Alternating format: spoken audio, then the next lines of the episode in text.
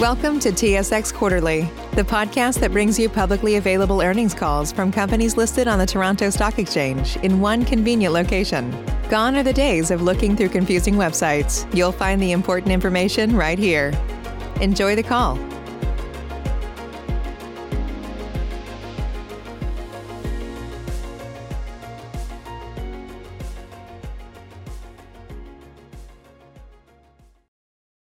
Good morning. Welcome to the Automotive Properties REIT 2020 fourth quarter and year-end financial results conference call and webcast. My name is Colin, and I'll be your conference operator today. At this time, all lines are in listen-only mode. Following management's remarks, we'll conduct a question and answer session. Please be aware that certain information discussed today may be forward-looking in nature. Such forward-looking information reflects the REIT's current views with respect to future events. Any such information is subject to risks, uncertainties, and assumptions that could cause actual results to differ materially from those projected in the forward-looking information. Uh, for more information on the risk, uncertainties, and assumptions related to forward-looking information, uh, please uh, refer to the REIT's latest MD&A and annual information form, which are available on SEDAR. Management may also refer to certain non-IFRS financial measures. Although the REIT believes these measures provide useful supplemental information about financial performance, they are not recognized measures and do not have standardized meanings under IFRS. Again, uh, please refer to the REIT's latest MD&A for additional information regarding non-IFRS financial measures. This call is being recorded on Wednesday, March 24th, 2021. I would now like to turn the conference over to Milton Lamb. Please go ahead, Mr. Lamb. Good. Thank you, Colin. Good morning, everyone, and thank you for joining us. With me on today's call is Andrew Kalra, our Chief Financial Officer. We generated solid growth in our key performance measures in the fourth quarter and throughout 2020, despite the unprecedented disruption caused by the COVID-19 pandemic. In comparison to Q4 last year, our property rental revenue grew 5.3%, cash NOI increased by 8.3%, and AFFO was up 25.6%. AFFO per unit increased to 0.214 from 0.202. Our growth reflects the impact of our property acquisitions, contractual rent increases across our portfolio, and strong rent collection. We collected 100% of our contractual base rent in the quarter, excluding 2% of the rent that is subject to rent deferral agreements with our tenants. Repayment of these rent deferral amounts has already commenced, and in total, we collected approximately 97% of our contractual base rent for 2020, with the remaining subject to deferral agreements. As at year-end, the remaining tenant deferral rent receivable was approximately 2.3 million dollars. All amounts remaining deferred under the deferral agreements are due to be paid no later than the end of 2021. Our focus on maintaining a strong liquidity position throughout the pandemic has enabled us to effectively manage through the crisis and to selectively capitalize on growth opportunities. During 2020, we completed the acquisitions of a BMW dealership in Regina for a purchase price of 11.35 million, and an Acura dealership in North Vancouver, B.C. for 17.5 million dollars, and an automotive property in Laval, Quebec, that we subsequently leased and improved for an all-in amount of 13.5 million dollars, which this property is now tenanted by Tesla Canada as a service center. Subsequent to year-end, on March 1st, we completed the acquisition of a Lexus dealership property in Laval, Quebec. We satisfied the purchase price on this acquisition by issuing approximately 1.37 million trust units of the REIT, or the equivalent of 14.8 million dollars to the Dilawri Group, increasing their effective interest in the REIT to approximately 28.1%, which demonstrates the continued commitment to the REIT's success. As at year-end, we had a strong financial position and liquidity position with a debt to GBV of 43.2%, 59.4 million of undrawn capacity under our credit facilities, and nine unencumbered properties with an aggregate value of approximately 150.5 million dollars. Including our most recent property acquisition, Lexus Laval, we now have 10 unencumbered properties with an aggregate value of 165 million dollars. We remain well-positioned to continue to manage through the pandemic and look at strong acquisition opportunities. As you know, as a result of the government-mandated business restrictions due to COVID-19, several of our tenants' automotive dealership businesses were either temporarily closed or operated at a limited capacity from approximately late March to late May. Further, the heightened public health concerns resulted in delayed automotive purchasing and servicing decisions by consumers, which significantly impacted dealership operators in Q2, including those that were permitted to remain open or partially open. By the end of May 2020, our tenants were fully open for business, and the pent-up consumer demand resulted in a rebound in auto sales and an increase in service work performed by the automotive dealerships. As dealerships resumed their business, we saw the industry's ability to adapt to the evolving consumer preferences and for, and more immediate concerns related to COVID-19. Dealerships have enhanced their online presence and e-commerce options to facilitate consumer purchasing decisions and providing curbside pickup and drop-off options, combined with the essential service of vehicle maintenance. These adaptations have enabled our dealers to streamline their business, resulting in greater efficiencies and profitability. These adaptations have also positioned dealers to better tolerate the most recent round of mandated partial closures and restrictions that were reinstated for auto dealerships across Canada in November of 2020. According to Statistics Canada, new automotive sales in Canada for the year ending December 31st, 2020, were down approximately 20.8% compared to 2019, mainly as a result of the effect of COVID-19 in Q2. Overall, this is much improved from the 38.7% decline for the five months ending May 31st, 2020, during the first wave of the pandemic. We believe this easing in sales declines reflects the impact of pent-up consumer demand and the successful business adaptations made by our automotive dealers to facilitate consumer purchasing and servicing decisions. It reflects the resiliency of the Canadian automotive dealership industry as a whole. According to Stats Canada, automotive retail industry sales totaled 151 billion dollars in 2020, down just 9% from 2019. This figure represents approximately 25% of Canada's overall retail sales of products and merchandise. Because of our solid financial position, we're able to offer our tenants support in the form of limited rent deferrals during the first wave of the pandemic. Due to the strong second half performance in 2022, we've had no further requests for any support from our tenants, and the deferred amounts are being paid back as scheduled. This reflects the resiliency of our tenants, who represent many of Canada's leading automotive dealership groups. At this point, I'd now like to turn it over to Andrew Kalra to review our financial results and position in more detail. Andrew? Thanks, Milton. Good morning, everyone. Our property rental revenue for the quarter totaled 19.1 million dollars, a 5.3% increase from Q4 2019, reflects growth from our properties acquired during and subsequent to Q4 last year, and contractual annual rent increases.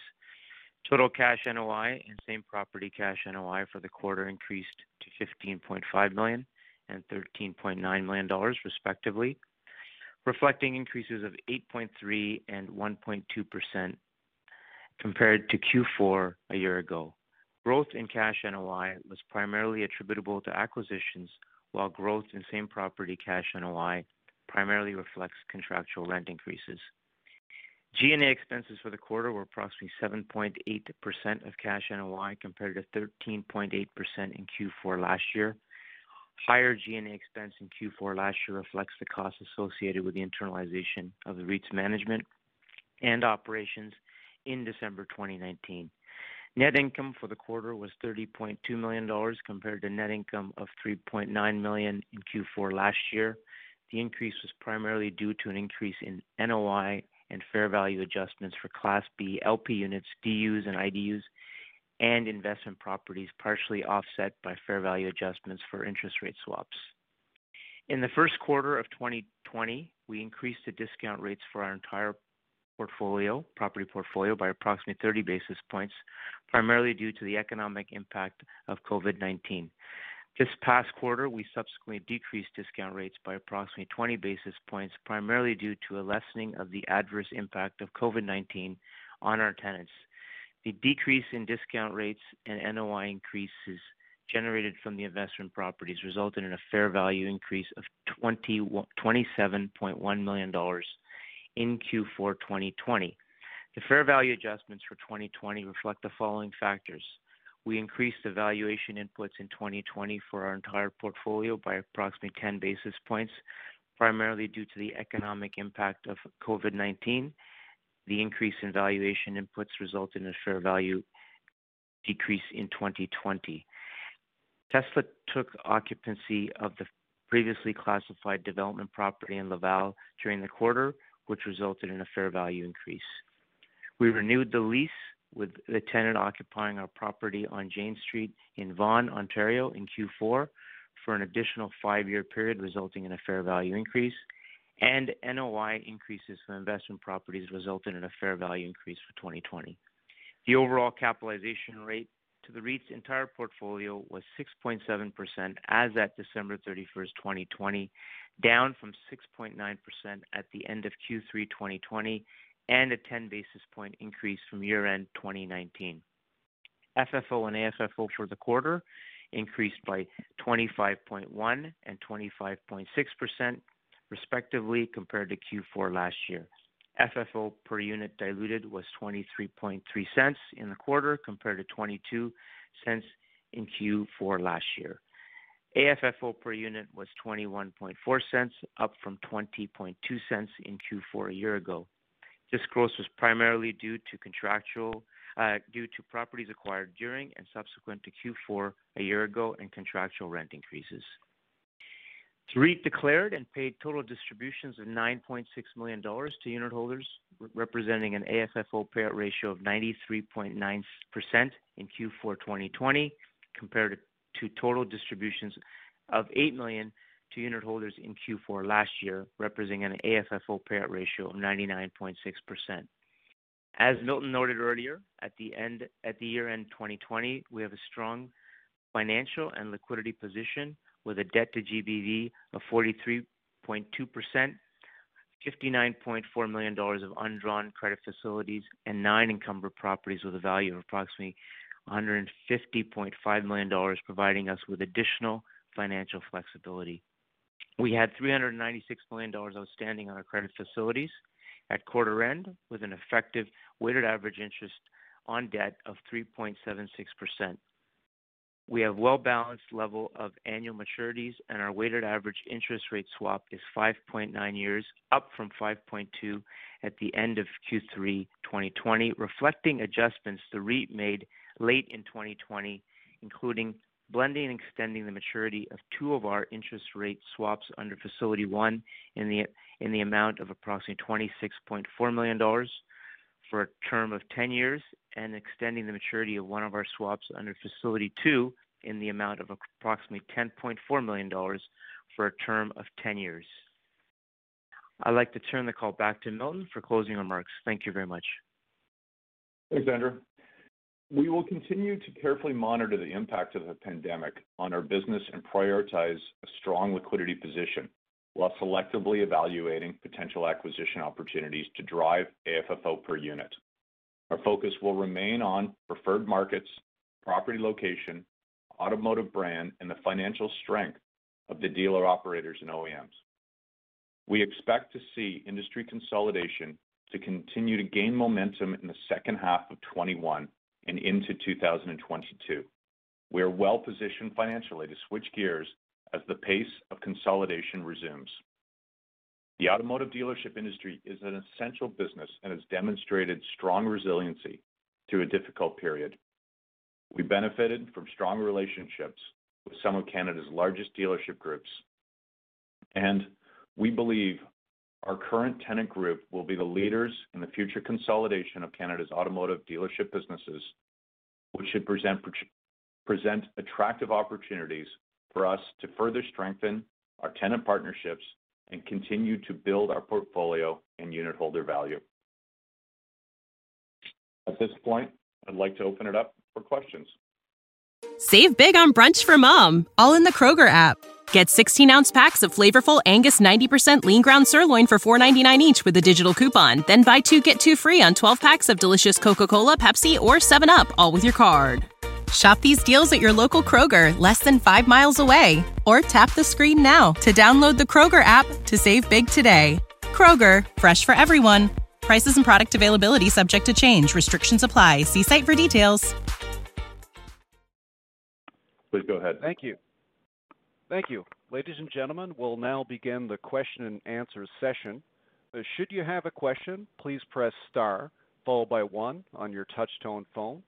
You'll hear a three-tone prompt acknowledging your request, and your questions will be polled in the order they are received.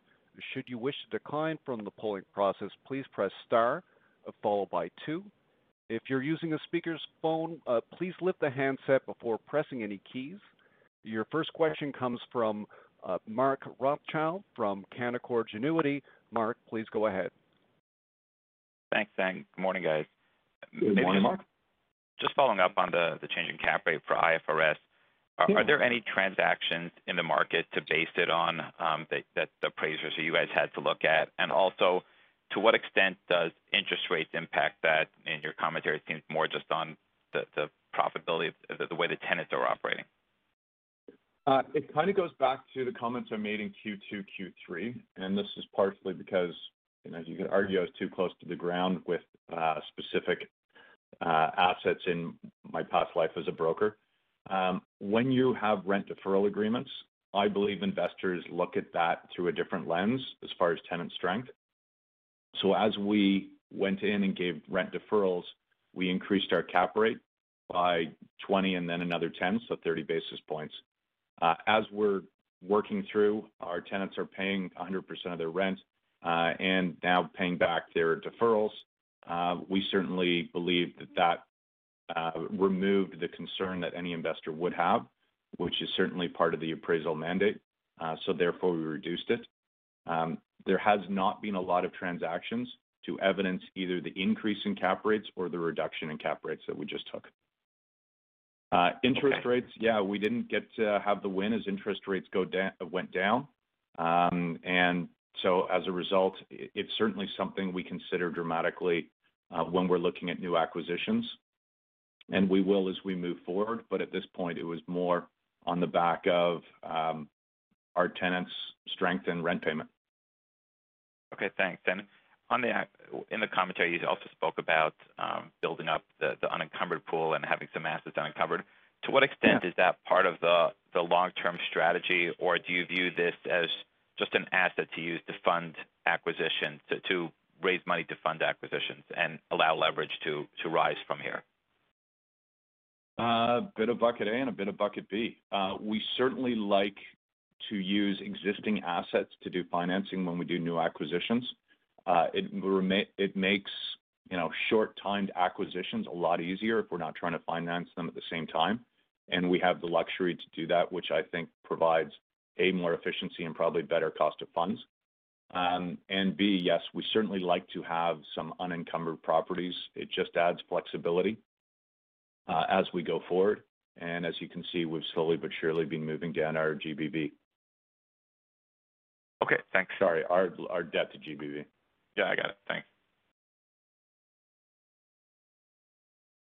Your next question comes from Brad Sturges from Raymond James. Brad, please go ahead. Hi, good morning. Good day. Just on the uh, Laval acquisition, you just closed it. Can you comment uh, on perhaps the cap rate range that transaction would have occurred in? I could be cheeky and say it's zero because we acquired a vacant property.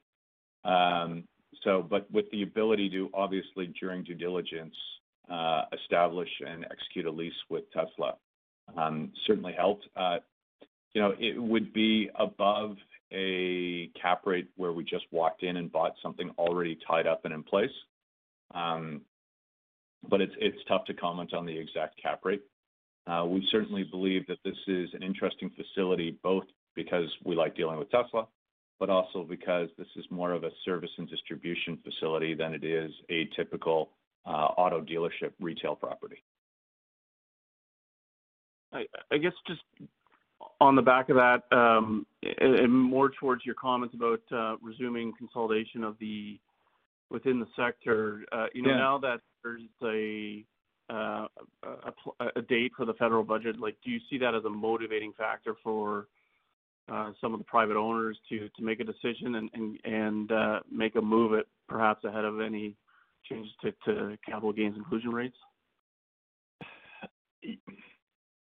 Short answer is you would think they would, um, and they may, but it seems that they're very much focused on establishing what a normalized profit margin is. Because last year, certainly Q2, they, you know, went down dramatically. And then throughout the full year, uh, from everything we're seeing with either Auto Canada or U.S. operators that are public or even just conversations we're having, everyone ended up in a, not everyone, but most dealers ended up in a very good place. So establishing that seems to be the bigger focus. Um, but to your point, it would be pretty interesting for people to look at the capital gains inclusion. Some of the comments I've heard is that they haven't done it twice, so why would they do it now? Um, I don't know if I agree with that. Um, and then the third point I would say is if they do delay and there is an increase in capital gains inclusion, uh, in a weird way, that may help us on the unit transaction side. Because if we can if they can take units as currency, that will certainly help them with that whole capital gains inclusion and also uh, income recapture. So there there may be a back-end benefit to it as well. Okay. And, and so from from your perspective today, what what's your expectations for that pace of M&A activity to to occur over over the course of the year? Will it be more of a gradual increase at this point, or do you see um, a catalyst to change that pace? And I'm going back to 2008, 2009 GFC. I found everything went quiet, and then suddenly the light switch turned on, and everything was incredibly busy on the acquisition side. Um, I think we need to see some of the uh, M&A occur to print what the new kind of structure, uh, multiple, how they're working out normalized revenue will occur. Uh, I think you're gonna see significant activity. So I think it's gonna be more there's a catalyst where there's uh, some prints and then um, significant momentum that occurs after that. Okay, great. Thank you. Your next question comes from Jonathan uh, Kelcher from TD Securities. Jonathan, please go ahead. Thanks. Good morning. Good, Jon. Um, first question, just just following up on Mark's question on the fair value increase.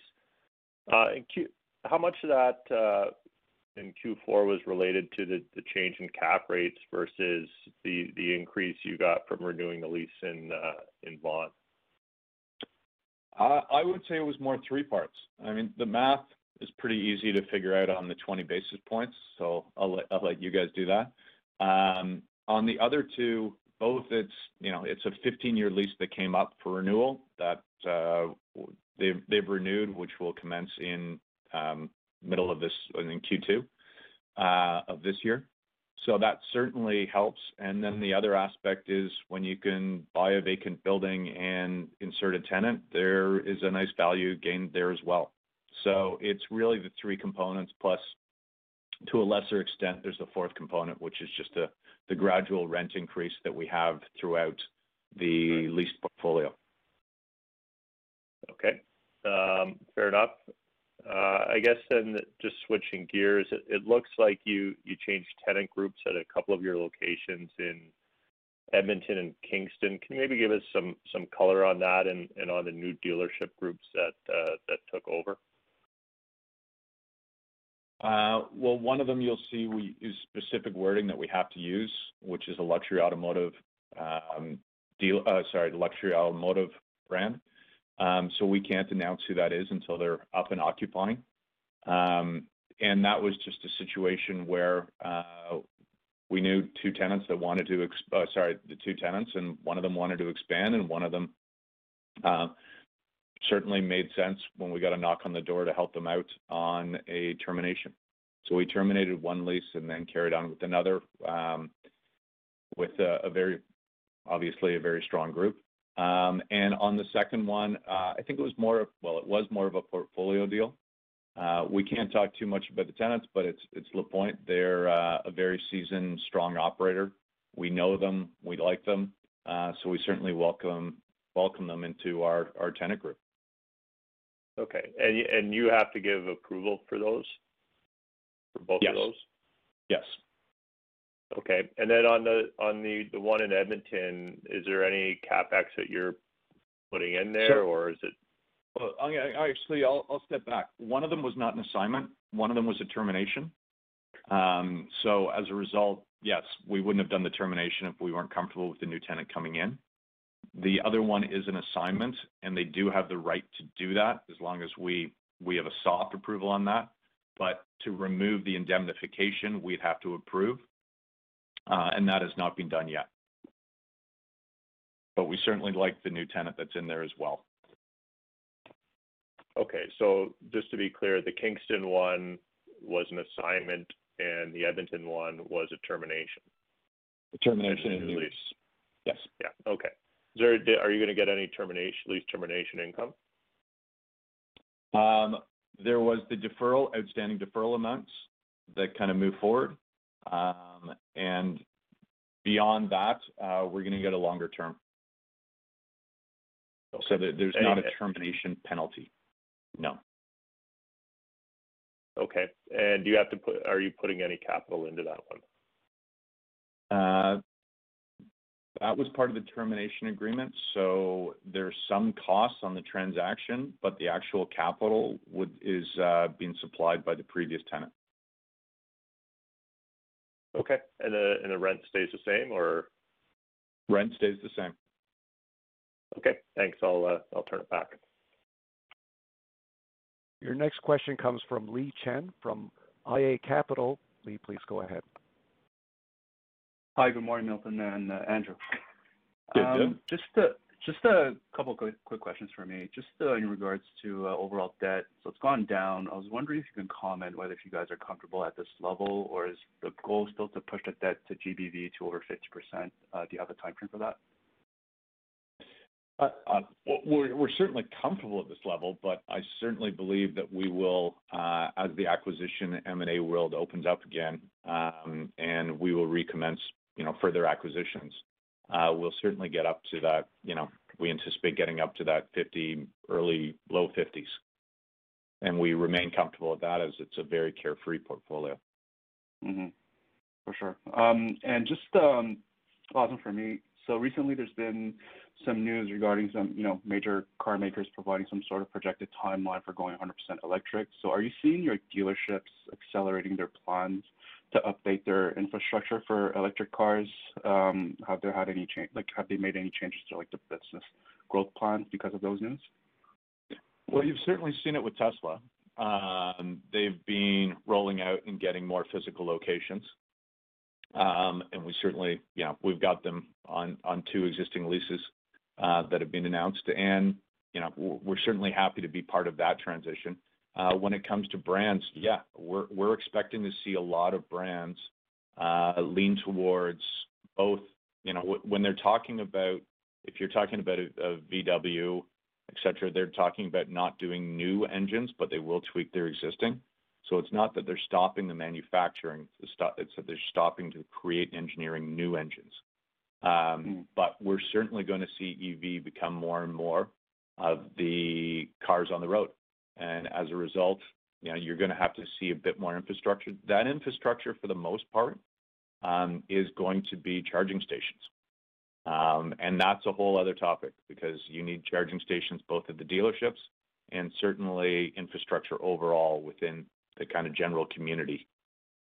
So we're certainly watching that closely, but most of these dealerships can adapt very quickly to adding EV charging stations and to be able to do service in the existing facilities for EV.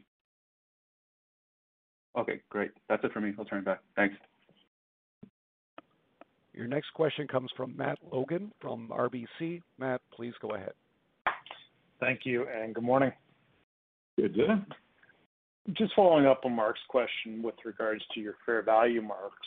Um, as we start to see the balance of the deferrals get paid back over the course of 2021, would it be fair to assume that your IFRS cap rate might also return to the 6.6% range that was uh, recorded in 2019?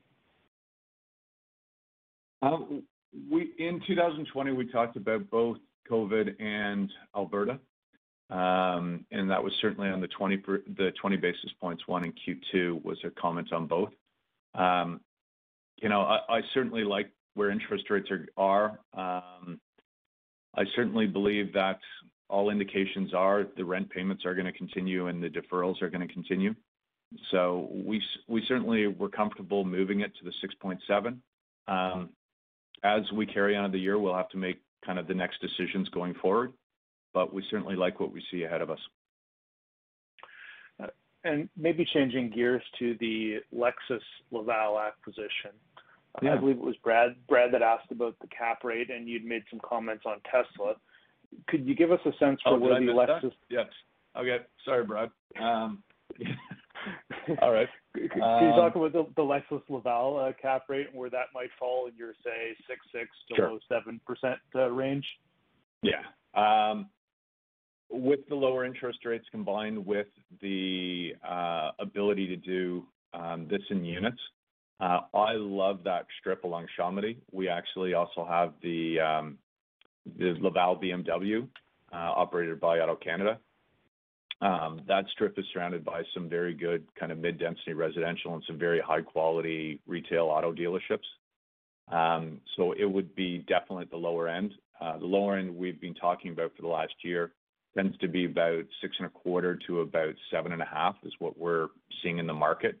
And the 7.5 certainly would not be in the Toronto, Montreal, Vancouvers of the world. Um, they'd be in the, you know, Kitchener-Waterloos type of, and Kingstons of the world. Appreciate the commentary. And maybe in terms of Dilawri, is there anything else in their pipeline that you could see being vended into the REIT over the next year or two? Uh, You know, that's that's always a question we get, and it's always an answer we don't have until it occurs. Um, I think they are, like any other dealership uh, group, affected by, you know, as I said, someone not someone, but printing kind of the most recent deals. Um, there is a bit of the, you know, gap between the buyers and sellers right now. Uh, so we expect that gap to close. And once that does, it'll set the new benchmarks, and we'll see some significant activity overall. Um, Dilawri's always been a player in that. So I guess the the short answer would be they have some assets on the books that would be of interest, but we'll have to wait and see where some of the transactions fall over the next year to get a better sense on pricing. Well, no, sorry. To the uh, outside of the Mercedes-Benz uh, Vancouver portfolio, which is, you know, heart of Vancouver and at a cap rate that certainly is not accretive, um, you know, they still continue, and even with those assets, to provide us with, under the strategic alliance, and offer uh, an opportunity to buy. Um, so my comments were more geared towards as and when and if they acquire uh, new dealerships, that that's when we'd see the pipeline. Makes sense. Uh, last question from me, and maybe this is one for Andrew, just in terms of where you're seeing indicative rates these days. Uh, could you give us a general sense for the ballpark for uh, financing on new acquisitions? Yeah. Swap rates, um, indicative rates all in with our with our 150 10-year uh, money is about 3.5%-3.6%. Now, on the other side, mortgage rates are about 25 to 30 basis points lower for the same term. So um different dynamics going on in the marketplace at this point in time. Rates still at low levels, and we continue to monitor as we did in December with our swaps. extending them um, on a considerable amount of uh, with a 10-year term overall. So um, we're taking advantage where we can, and uh, we continue to monitor. And the new mortgage rollover in Barrie as well. Yeah, and the small mortgage that we did in Barrie at a at a really good rate as well, and a seven-year term. Appreciate the commentary, gentlemen. I'll turn the call back. Thank you. Thank you. Thanks. Your next question comes from Himanshu Gupta from Scotiabank. Please go ahead. Thank you, and good morning.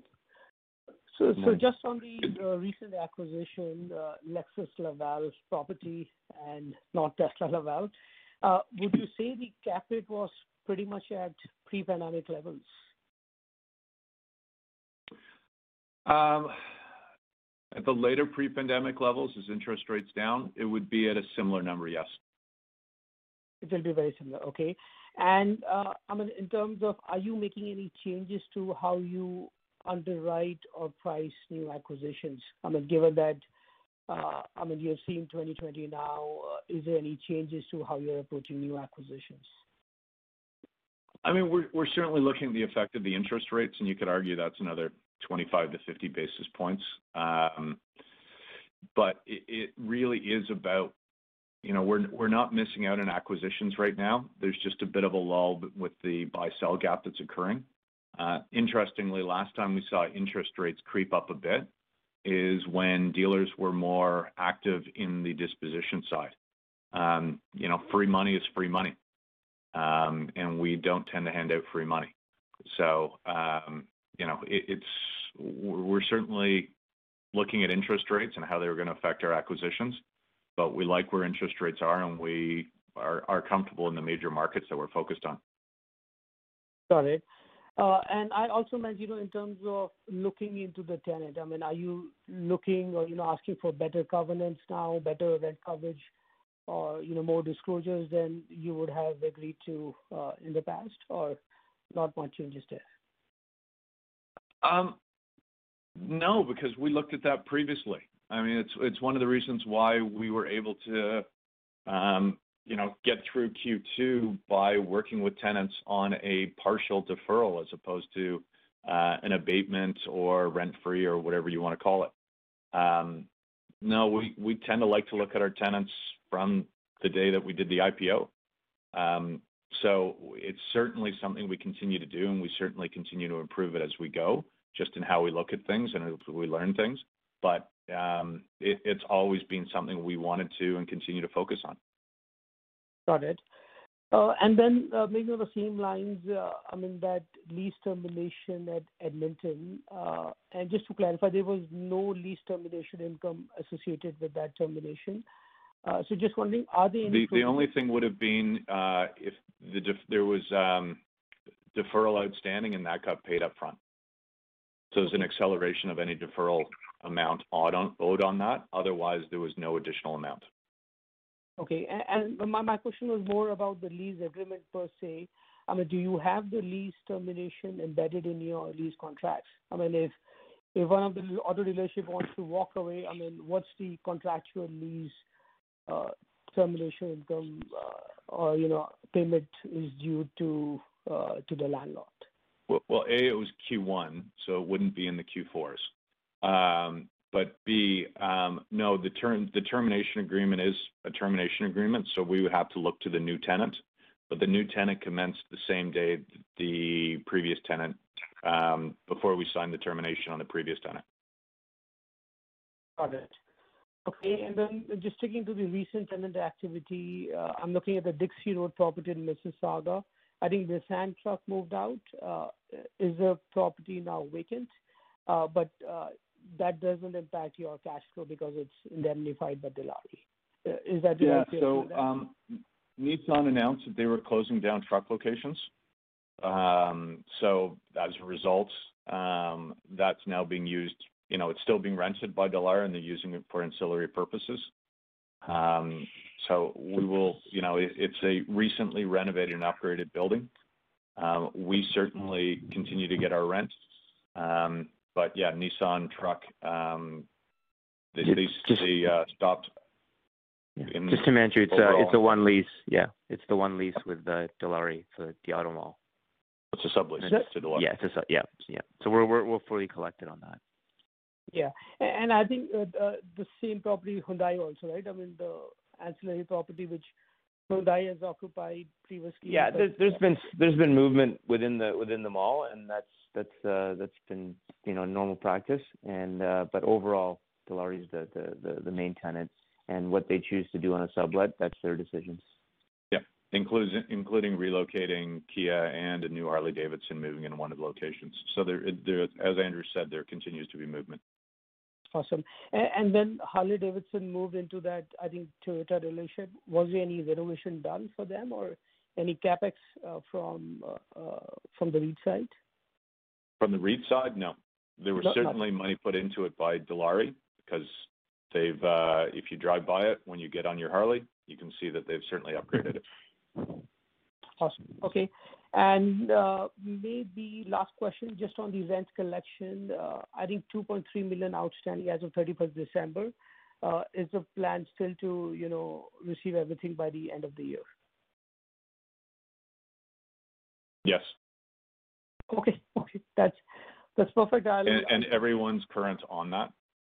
Okay. So we're we're we're still feeling confident. Correct. Yeah. Wonderful. Thank you. Thank you, guys. I'll, I'll turn it back. Great. Your next question comes from Tal Woolley from National Bank Financial. Please go ahead. Hey, good morning, everybody. Good, good. Um, wanted to talk just a bit about with the, you know, sort of the advent of Stellantis. Um, is there any, uh, you know, sort of scuttlebutt out there about Chrysler, you know, what they're planning to do with retail square footage? Do you think it might shake some assets loose as they sort of work through integrating the companies? No, I mean, we're watching which brands might come over from Europe within that merger. Uh, and it seems like they're gonna be mostly focused on trucks. Um, and if you look at our portfolio, you know, we don't have a lot of them. Um, so it's it's certainly more interesting when we look into the market on acquisitions. Um, you know, I've, certainly looked at ones that almost literally have a Chrysler across the street from a Chrysler, um, and we didn't buy them. But I, think what we're seeing is some new brands coming up as well and knocking on doors to try to get existing premises, existing dealers, sorry, existing dealership facilities. You know, it'll it'll be really interesting to see how that unfolds. One of the things we like about our portfolio is it has the zoning, and there's continues to be a number of brands out there who are looking for greater and greater footprint. Um, so uh, we certainly are watching Chrysler, but we're, we're more watching that on, you know, what does that mean for opportunities? What does that mean overall? Um, I, I would have loved to seen some of their European cars come over, um, but certainly they do well in the truck market. Okay. Um, and then I guess my other question too is like if you if you feel that um, transaction activity might be you know still a little cool here for a while, you've also had you know some large shareholders emerge in your stock. Has the board ever thought you know about conducting a strategic review at this point?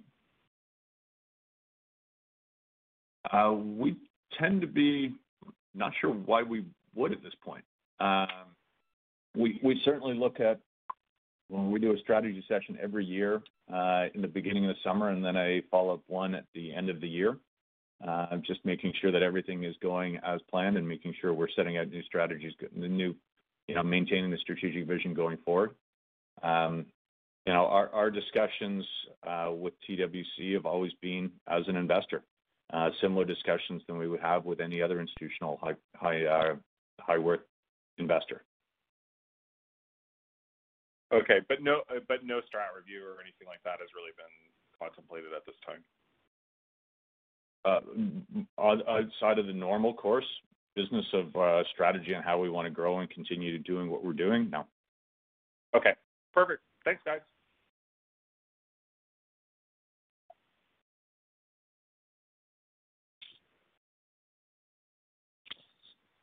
Uh, any other questions or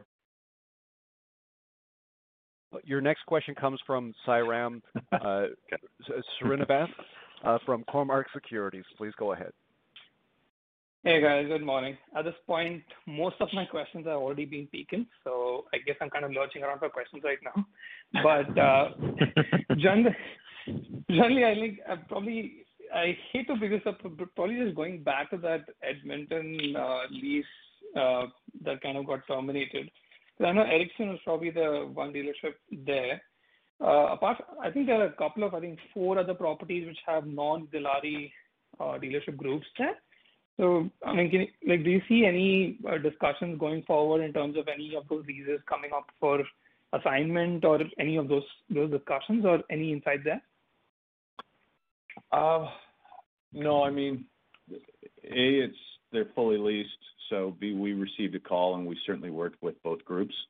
Um, but, you know, uh, we're not aware of anything else along those lines, but that would be directly the tenant's um, business, for lack of a better uh, phrase.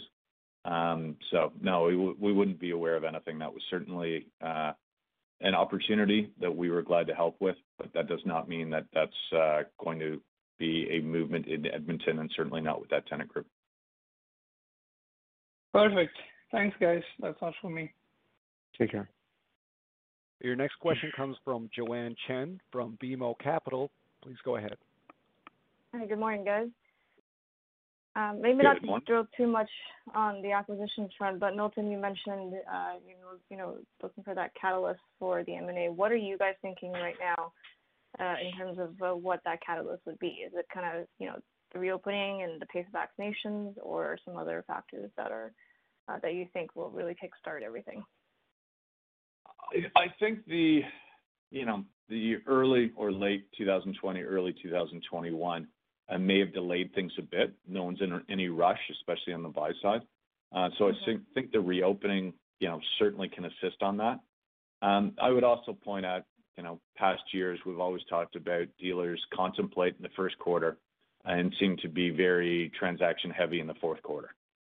Um, that probably dovetails with both. Okay. That makes sense. Maybe just one, um, another one from me on a more general industry uh, question. Uh, you know, there was an article out actually today on The Wall Street Journal that in the U.S., um, you know, the auto dealerships can't keep up with new models given uh, supply chain problems related to the chip shortages. Um, and so some dealers are shifting, you know, uh, would-be new vehicle buyers to the used car lot, but even that's not satisfying all the demand. Um, could you maybe comment to see, you know, what you're hearing from the dealers uh, on the supply front here in Canada? Yeah. I mean, it's a different um, reason, but it's a similar effect than you saw in the back half of 2020 when there was supply issues uh, across, you know, many aspects of the, well, overall retail market, including the dealership world. I mean, if you take a look at Penske, AutoCanada, AutoNation, um a number of the large U.S. or Canadian groups, their comment is being revenues are flat to down, profits are up. So it's interesting when you talk about it for manufacturers, that certainly has an effect. For dealers, they make sure that they stick to their sticker price because they know if you don't buy the car, that they have someone else that will because there's a shortage of cars out there. Uh, as opposed to in 2018, 2019, when there was a lot of inventory pushed onto the lots and pushed onto dealers, uh, which they wanted to get off the lots. So it's it's an interesting up and down, less product, but higher margins. Um, so it'll be interesting to see how that unfolds, but it normally means profits. It's just how great the profits are. Uh, that's what we like to see, is our tenants making profits because then we know we're getting our rent paid. Oh, that sounds good. Um, okay. That's it for me. Thanks very much for your time, guys. Great. Ladies and gentlemen, as a reminder, should you have a question, please press star followed by one. Okay, it appears there are no further questions at this time. Please proceed. That's great. Thank you for joining us. Everyone, have a good day. Bye. Thank you. Ladies and gentlemen, this concludes your conference call for today. We thank you for participating and ask that you please disconnect your lines. Save big on brunch for mom, all in the Kroger app. Get 16 ounce packs of flavorful Angus 90% lean ground sirloin for $4.99 each with a digital coupon. Then buy two get two free on 12 packs of delicious Coca Cola, Pepsi, or 7UP, all with your card. Shop these deals at your local Kroger, less than five miles away. Or tap the screen now to download the Kroger app to save big today. Kroger, fresh for everyone. Prices and product availability subject to change. Restrictions apply. See site for details.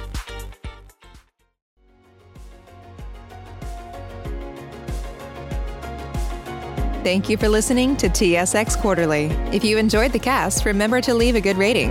And remember, for any additional inquiries, please consult the company's investor relations section on their website. See you next time.